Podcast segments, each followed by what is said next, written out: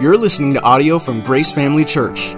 If you'd like to explore more resources or give to our ministry, please visit us at gracepsl.org.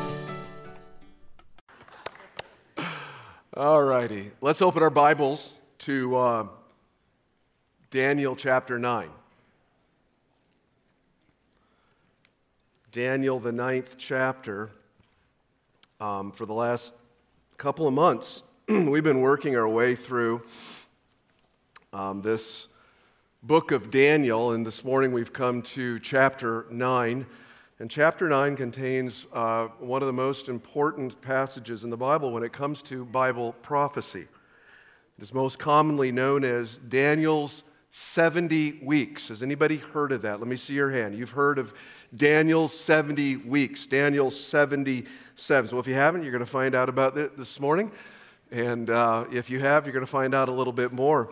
The, the prophet, uh, the prophecy part of Daniel 9 is found at, at the end uh, of the chapter. And it's really a chapter that is, that is about prayer. It's Daniel's prayer for the most part. And then the prayer seems to be connected with what we looked at last week in Daniel chapter 8. Uh, this vision that Daniel received about two time periods in the future, uh, Daniel's future, that would be very difficult for his people, the Jewish people.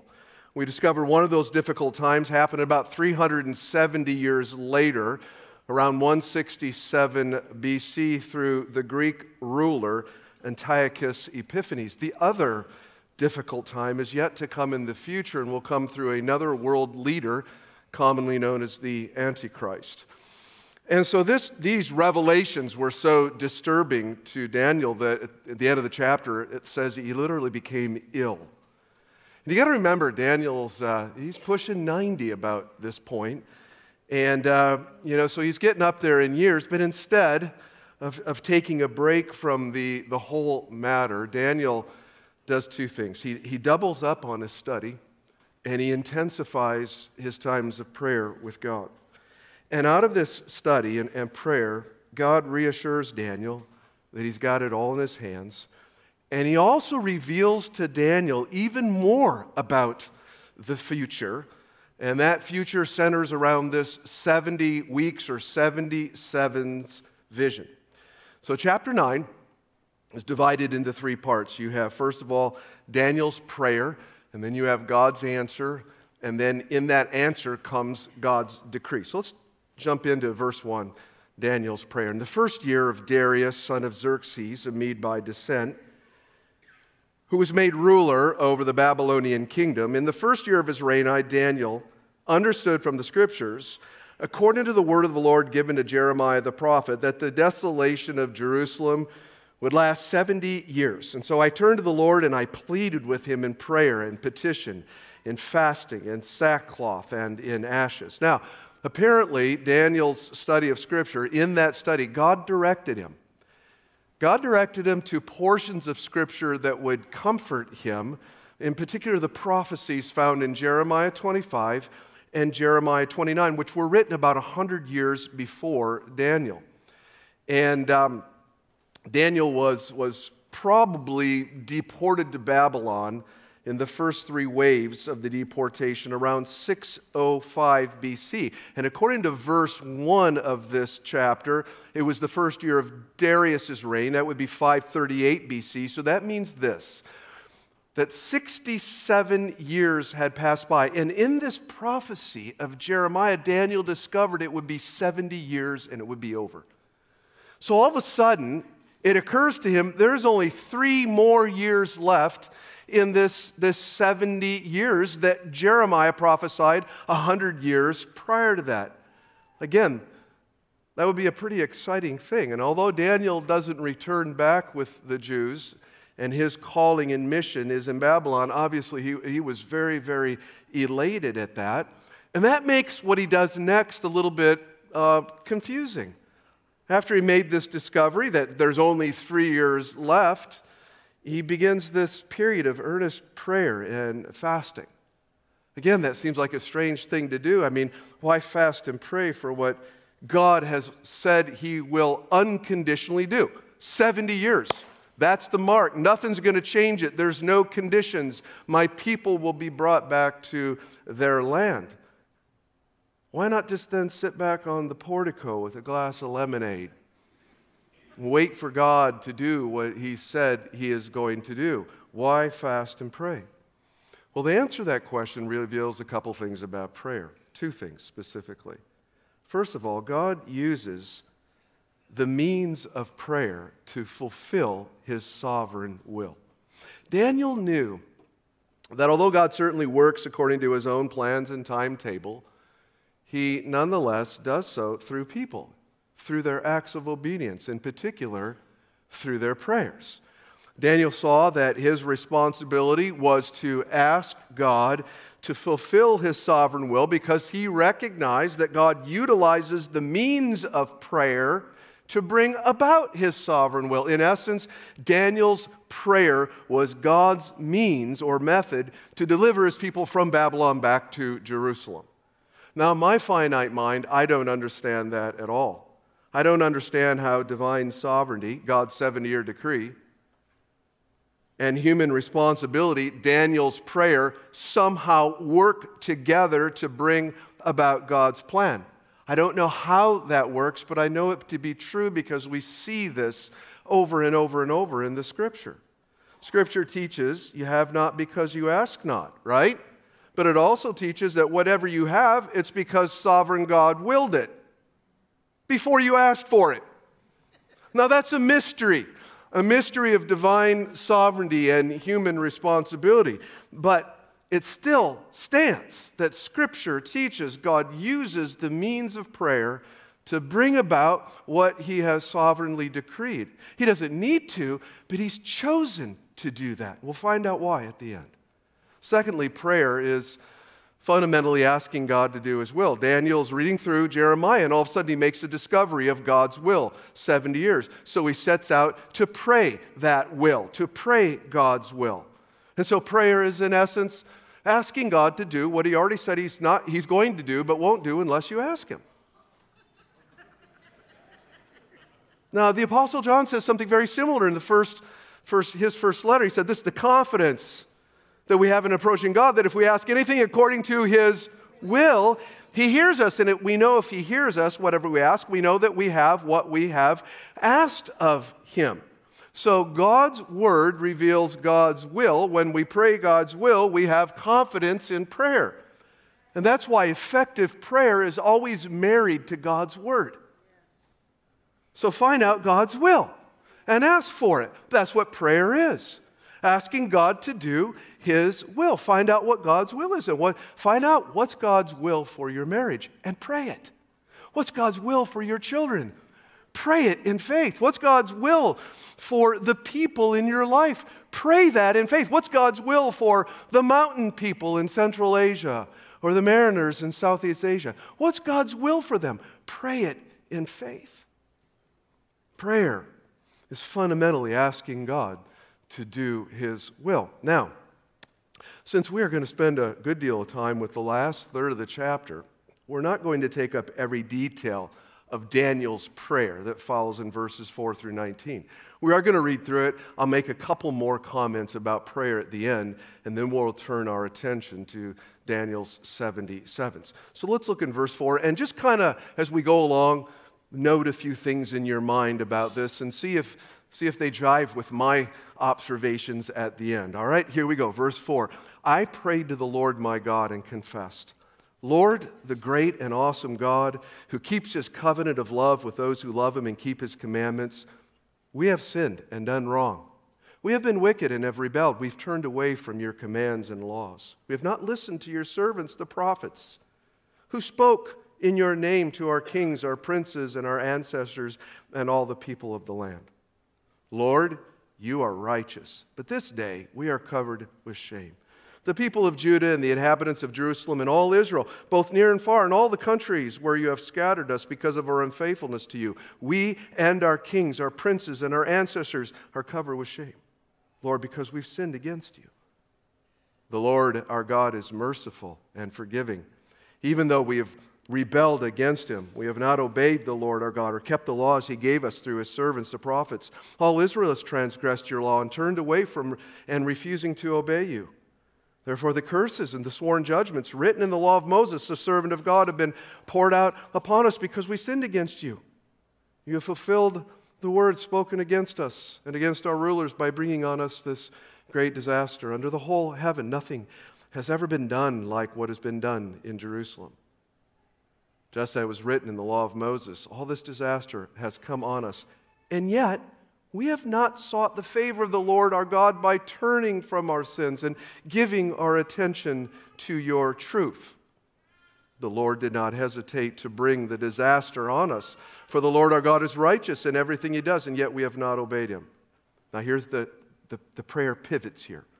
Now, Lord our God, who brought your people out of Egypt with a mighty hand, and who made for himself a name that endures to this day. We have sinned and we have done wrong. Lord, in keeping with all of your righteous acts, turn away your anger and your wrath from Jerusalem, your city, your holy hill. Our sins and iniquities of our ancestors have made Jerusalem and your people an object of scorn to all those around us. Now, our God, hear the prayers and petitions of your servant. For your sake, Lord, look with favor on your desolate sanctuary. Give ear, our God, and hear. Open our eyes and see the desolation of the city that bears your name. We do not make requests of you because we are righteous, but because of your great mercy. Lord, listen. Lord, forgive. Lord, heal. Hear and act. For your sake, my God, do not delay because your city and your people bear your name. What a prayer, huh? All right, well, three things real quick from that to add to the two already about prayer. Did you notice that going through this, Daniel identifies himself with the people he's praying for, which I find a, a bit unusual. A real lesson here for us in prayer. Daniel led an exemplary life in wicked Babylon for 67 years, and there was never any evidence at all that he joined the Jewish exiles in their rebellion against God. But in spite of all this, all the way through the prayer, Daniel goes, We, we, we, we. You know, if we were praying that, you know, we might say, these people, these people, these people, right? That's what got Moses into trouble, didn't it? yeah, it did. He does not look down on the people and say, these people have sinned, these people have rebelled, these people have turned away. Rather, what does he do? He says, we have sinned, we have rebelled, we have turned away. And why is that? Because he realizes that, you know, compared to the people, he's a saint, right? But compared to God, he's still a sinner in need of mercy. Jesus taught us that the religious person prays, God, I thank you, I'm not like these sinners. But the repentant person prays, prays, God, be merciful to me, a sinner. See, the only way you can avoid looking down on people is looking up to God. And when you do, you realize you've fallen short of His glory. And your only hope is every person's hope, God's mercy. And that mercy comes to us through the cross of Jesus Christ. Amen? All right, second thing Daniel does in his prayer is he, uh, he focuses on God's character and the people's need to repent. I'll sum it up for you. In verses 4 through 6, he basically says, God, you're, you're great, you're awesome, you're a covenant keeping and loving God whom we, have sinned against, rebelled against, turned away from, and not listened to. Then in verses 7 through 8, he says, God, you are a God who is righteous. Well, he means this you're always right, we are wrong, and we deserve the shame we feel for being wrong. Then in verses 9 through 11, he says, God, you're merciful and forgiving. And we've rebelled against you, and not kept your laws, and transgressed, and turned away from, and refused to obey. And then finally, in verses 12 through 14, Daniel says, God, you're a, you're a faithful God. Do you notice that all the way through? God, you're great, awesome, covenant keeping, loving.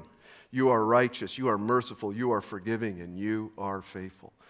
In his prayer, he's focusing on God's character and then calling the, the people, praying for the people in the light of that to, to repent. The last thing he does is he pleads for God to act for his own glory. Do you notice that? Not just for the sake of the people, but he asked, God, do this for your name's sake. You brought us out of Egyptian idolatry for your own glory. Now bring us out of Babylonian captivity for your glory. Even though our sins have made your city an object of scorn, for your sake, Lord, look with favor upon the city in which your sanctuary rests. We're not asking, and this is the statement we're not asking because we are righteous, but because you are merciful. So hear and act for your sake, because your city, your people, they bear your name. Now, you can't go wrong praying a prayer with these five observations, especially this last one. Lord, I'm not only just asking for them or for me, but for your glory, for your name's sake. Lord, act. And that's exactly what happened. Look in the next verse. While I was still speaking and praying, Daniel says, and confessing, notice my sin and the sin of the people of Israel and making my request to the Lord my God for his holy hill, Jerusalem. While I was still in prayer, Gabriel, the man I had seen in the earlier vision, came to me in swift flight about the time of the evening sacrifice. He instructed me, and he said to me, Daniel, I have now come to give you insight and understanding. As soon as you began to pray, a word went out, and I have come to tell you for you are highly esteemed. Therefore, consider the word and understand the vision. And this vision now comes in the form of a decree from God. And here's that decree. We're going to come back and look at this in depth. 77s are decreed for your people and your holy city to finish transgression, to put an end to sin, to atone for wickedness, to bring everlasting righteousness, to seal up vision and prophecy, and to anoint the most holy place. Know and understand this from the time the word goes out to restore and rebuild Jerusalem until the anointed one, the ruler comes, there will be seven sevens and 62 sevens. And it will be rebuilt with streets and with a trench, but in times of trouble. After 62 sevens, the anointed one will be put to death and will have nothing. The people of the ruler who will come will destroy the city and the sanctuary. The end will come like a flood. War will continue until the end and desolations have been decreed. He will confirm a covenant with many for one seven. In the middle of the seven, he will put an end to sacrifice an offering, and at the temple, he will set up an abomination that causes desolation until the end that is decreed is poured out upon him. Now, all right. That's a lot, man. These verses are really key to interpreting Bible prophecy because whatever somebody believes about Bible prophecy, about the end times, really hangs on their understanding of these verses. And that's why tens of thousands of pages of commentary have been written about these verses. I think more commentaries and, and, and, and, and papers have been written on these verses and almost anything else in all of the Bible. And among those, they, are, they espouse several different viewpoints, and it would take really weeks to drill down in them. And I'm just going to assume this morning, uh, and I have recommendations if you want that, but I'm going to assume this morning that you know you would prefer the main points of what I think is a reasonable, Christ-centered interpretation of this passage. And so that's what I'm going to attempt to give you in 20 minutes.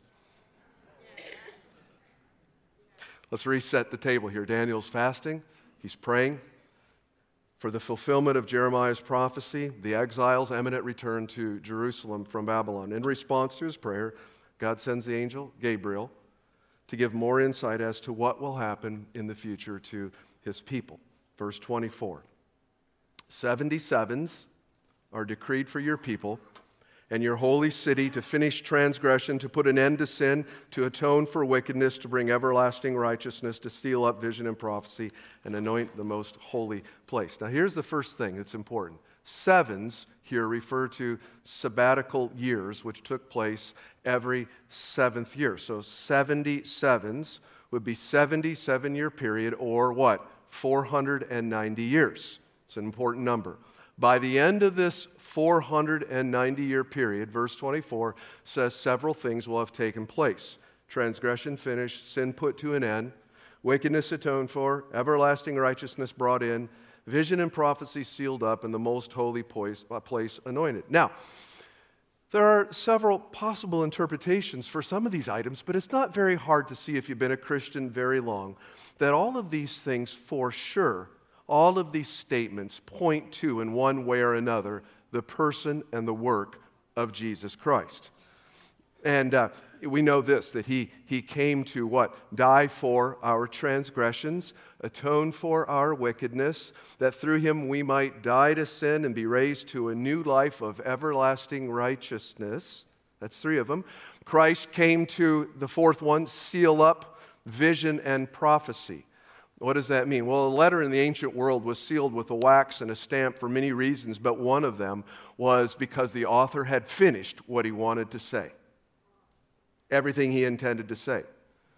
And that's what Christ is. That's who Christ is. The writer of Hebrews says, in the past, God spoke through the prophets, but in these last days, He has spoken to us through His Son. Jesus is God's final word to us. Now, the last phrase anoint the most holy place also speaks of Jesus. Um, the most holy place refers to the most inner part of the Jewish um, worship facilities the tabernacle in the wilderness, the temple in Jerusalem. There was three places, an outer court, a holy place, and then there was the most holy place. And inside the most holy place was the Ark of the Covenant. On top of this box of wood overlaid with gold was a lid. On top of the lid, two cherubim angel went up, and God said in Exodus 25, right there is where my presence will come and meet with my people. Well, the New Testament teaches that Jesus is the ultimate fulfillment of the most holy place because He is the place where people come to meet with God. He is the place that human beings come into the presence of God. And therefore, the anointing of the most holy place is the anointing of Jesus, which took place at His baptism when the Holy Spirit descended upon Him. The reason for sharing those things with you is I think it's important to understand that Daniel 77s ultimately is about Jesus. We have a lot of people making them about a lot of other things, but ultimately, this prophecy is to direct us to the Lord Jesus, as all scripture is to. Now, in verse 25, Gabriel offers more information on all this, a bit more clarification.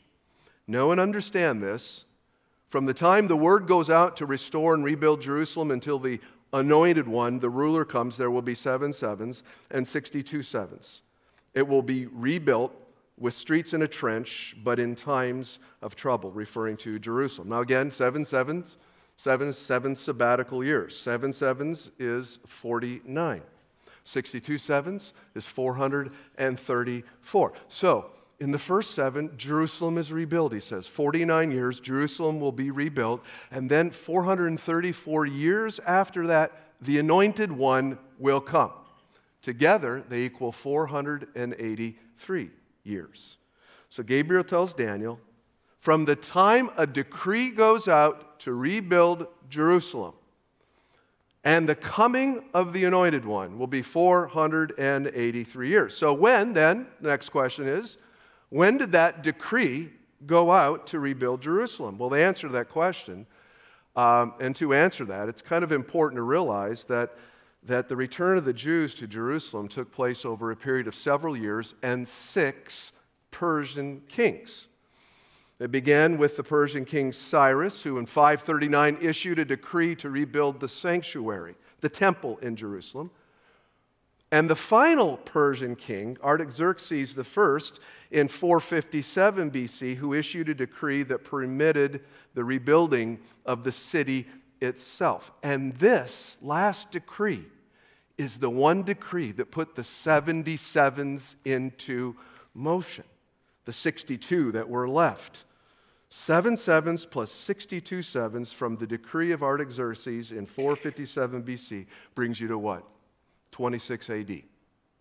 Adding in the single year zero between 1 BC and 1 AD, you're where? 27 AD. What happened in 27 AD? The anointed one, Jesus the Messiah, began his ministry. Daniel foretold that 483 years prior, down to the exact year.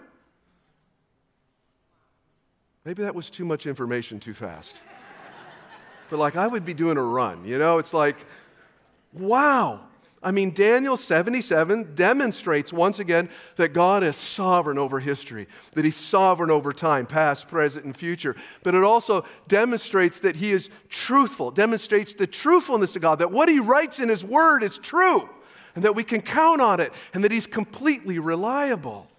He's a God of truth. And if that's true, He's completely trustworthy then. And since He is that trustworthy, should we not entrust all of our life to Him instead of just a part?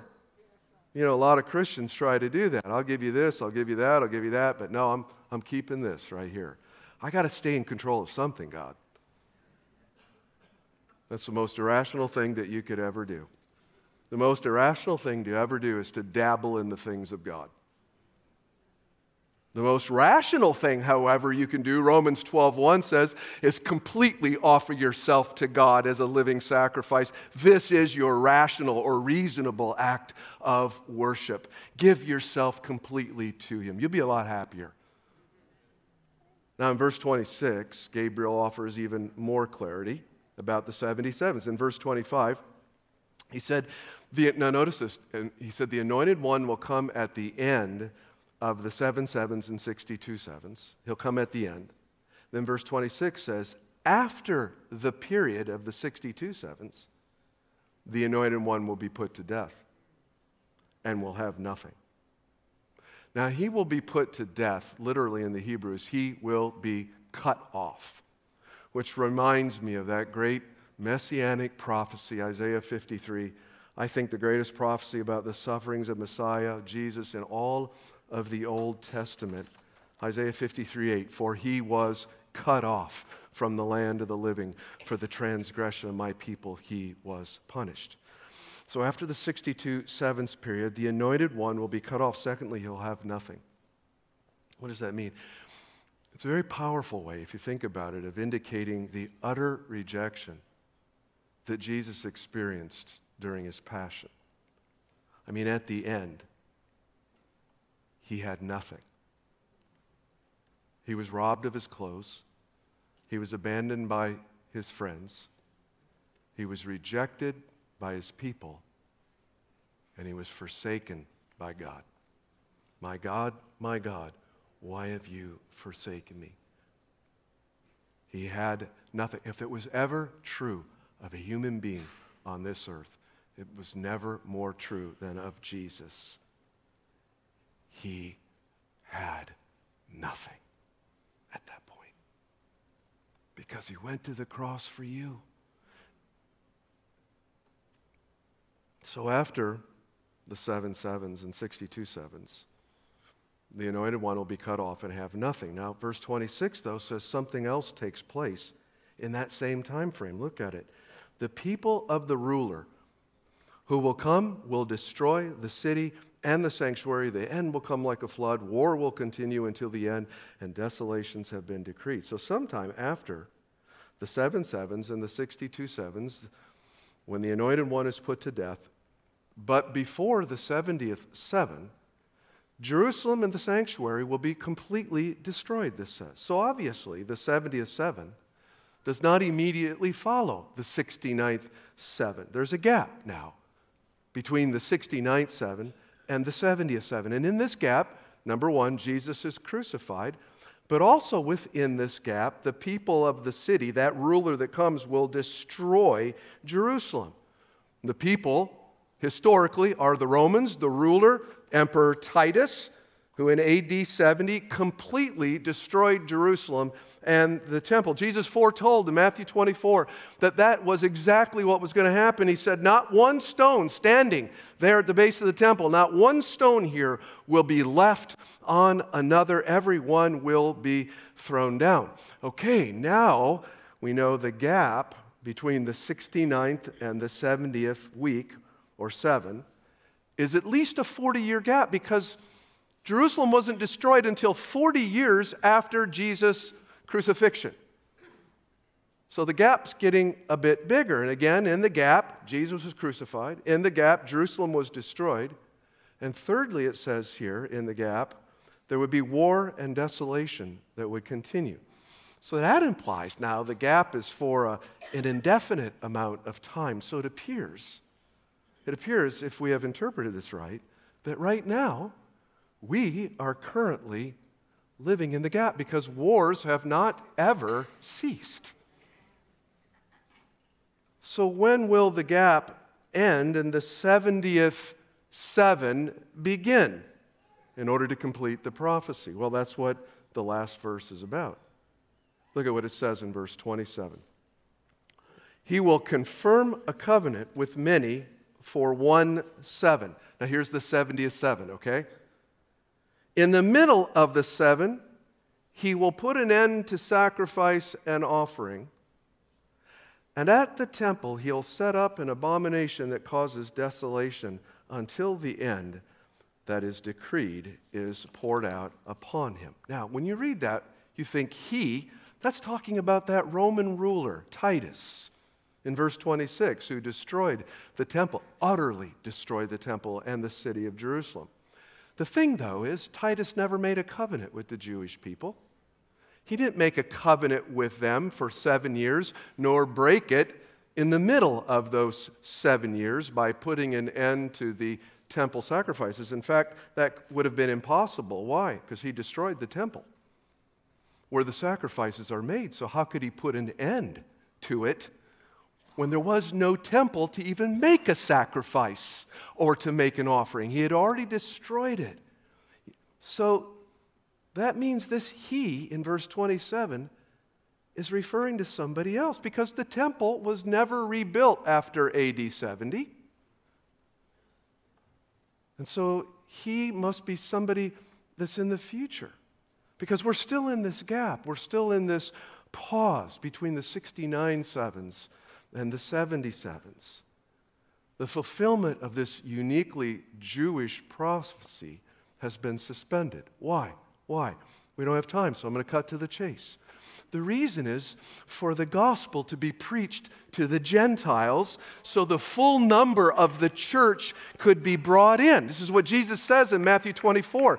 And this gospel of the kingdom will be preached in the whole world as a testimony to all peoples, all ethne, every people group, and then the end will come. So after the members of the church from all peoples are fully gathered in, then the prophecy will start to click again. The time clock will turn back on. Click, click, click. The prophecy will start to unfold again with one final seven years of suffering and persecution for the Jewish nation and also for the world, which sounds a lot like a seven year period mentioned elsewhere in the Bible called the Great Tribulation. So, again, who is he of, of verse 27 who makes this seven year covenant with the Jews and then breaks the covenant halfway through the seven years and sets up an abomination that causes desolation. Now, we talked about that last week. Do you remember that? We learned last week from Daniel 8 that that phrase is a reference to the Antichrist, who apparently desecrates a rebuilt temple in the 70th seven. So there's going to be a rebuilt temple according to this. There'll be sacrifices again, He'll make an agreement with the Jews. Halfway through that period, he'll break that agreement. Who is this guy? It's the Antichrist. It says at the end, though, of the 70th seven, his end, his judgment will be poured out upon him. And that takes us all the way back to Daniel chapter 2, right where we began. In Daniel 7, too, I guess. Years earlier, though, Daniel chapter 2. That vision that or dream that God gave Nebuchadnezzar that Daniel interpreted. Do you remember that early on in the study? God, God revealed to Daniel that the final human kingdom on the earth, the kingdom of the Antichrist, will, will, will come to an end because it's going to be crushed by a rock that is not hewn. In other words, a rock of divine origin. Now, who could that rock be? And after crushing the Antichrist, that kingdom to come through the rock will grow into a huge mountain that fills the whole earth setting up a final kingdom of all kingdoms, the perfect kingdom of God with the perfect ruler, Jesus Christ, and he will reign forever and ever and ever. Let me close with a couple exhortations. The first one is this God's timetable, He has a timetable, He has a plan for the human race, and He's perfectly working all of that out, His will out, His plan out according to that timetable. That doesn't mean, though, that we're always able to understand every nuance of His timetable or see His plan, but we do know this. We know that one day Jesus Christ will return. And all who are in rebellion against him, all who have resisted him, all who have not believed in him, will be judged. That day is coming. We know that. We, right now, however, live in a day where God's mercy is still available through Jesus Christ. It's still available, but it's not going to be an endless day. And that's why Scripture exhorts us to know that this is the day of salvation right now. There is not always a guarantee in the future. And one day that will come to pass. And in your life, it's also true. You don't know how much time you have left. Today is the day of salvation. Today is. And that salvation comes through the gospel of Jesus Christ. And the gospel is this we have sinned against God, we are guilty of that sin, we deserve divine judgment. But instead of God judging us, He sent His Son, who took our judgment on the cross. And when we believe in His Son, we are forgiven all of our sins and given eternal life. Jesus came to live the life we should have lived but couldn't, and to die the death we should have died, but He did it for us instead as our substitute. And if we believe that, the Bible says, you will be saved. That's the gospel. Now, if you've never believed the gospel before, today is the day. Today's the day. I want to lead you in a prayer, and then I want to close with one more exhortation. If you've never believed the gospel, I'm not saying you've never been to church. I'm not saying you're a bad person. Saying if you've never believed that Jesus died for your sins, that you needed that death on your behalf in order to be forgiven. You needed him to take your penalty, your place, so that you could be forgiven. You can do that right now. The Bible says it's by simple faith that we believe. Simple faith. And belief is, is experienced when we confess what we have believed. So let me leave you in that right now. Let me lead you in a little confession. If you've never, never believed on Christ, you don't have to even close your eyes. But you do have to believe what Christ has done for you. I believe, let's say, I believe that Jesus Christ died for my sin and that he rose from the dead for my salvation to make me right with God. I believe that. Therefore, I'm a child of God by faith in Jesus Christ. Amen. Amen. One more thing before we close. God works out his plan according to his own timetable. But he also works that through people. We talked about this earlier. God is a sovereign God, but he also uses means to work that sovereign plan out. And guess what? You are God's means. You know, that means that how we live for God and what we do for God counts in the plan of God. It's not meaningless, it's meaningful. All of it is God's means to fulfill His sovereign will. We may not see how all that works out or how it makes a difference, but it does. It matters. Our obedience matters. Let me ask you a question Did Daniel's obedience matter? You're no different than Daniel.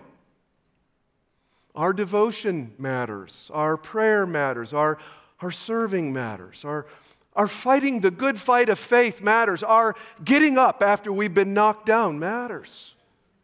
It matters. Our witnessing matters. Our training our kids up to follow the Lord matters. Our, our working our job unto the Lord matters. Our loving our neighbor as ourself. It all matters. Our love for one another matters. And our standing on God's truth matters. Divine sovereignty does not mean everything's on autopilot, folks. And God's sovereign plan, He uses your prayers, He uses your obedience, He uses your serving, He uses your faithfulness. So let me close with an exhortation from Galatians 6. Since that is the case, let us not become weary in doing good. What's that? Those things that matter. Let us not become weary in doing the things that matter for at the proper time we will, you will reap a harvest if we do not give up, therefore, as we have the opportunity. Let us do good to all people, especially to those who belong to the family of believers. Amen. Amen. Let's all stand. I'd like our prayer team to come forward. If you need prayer for anything this morning, we're going to be up here at the end of the service I want to remind all of you who are uh, participating today in the introduction to membership class, we'll meeting in about 15 minutes in the Student Center. Safe travels, everyone. See you next week.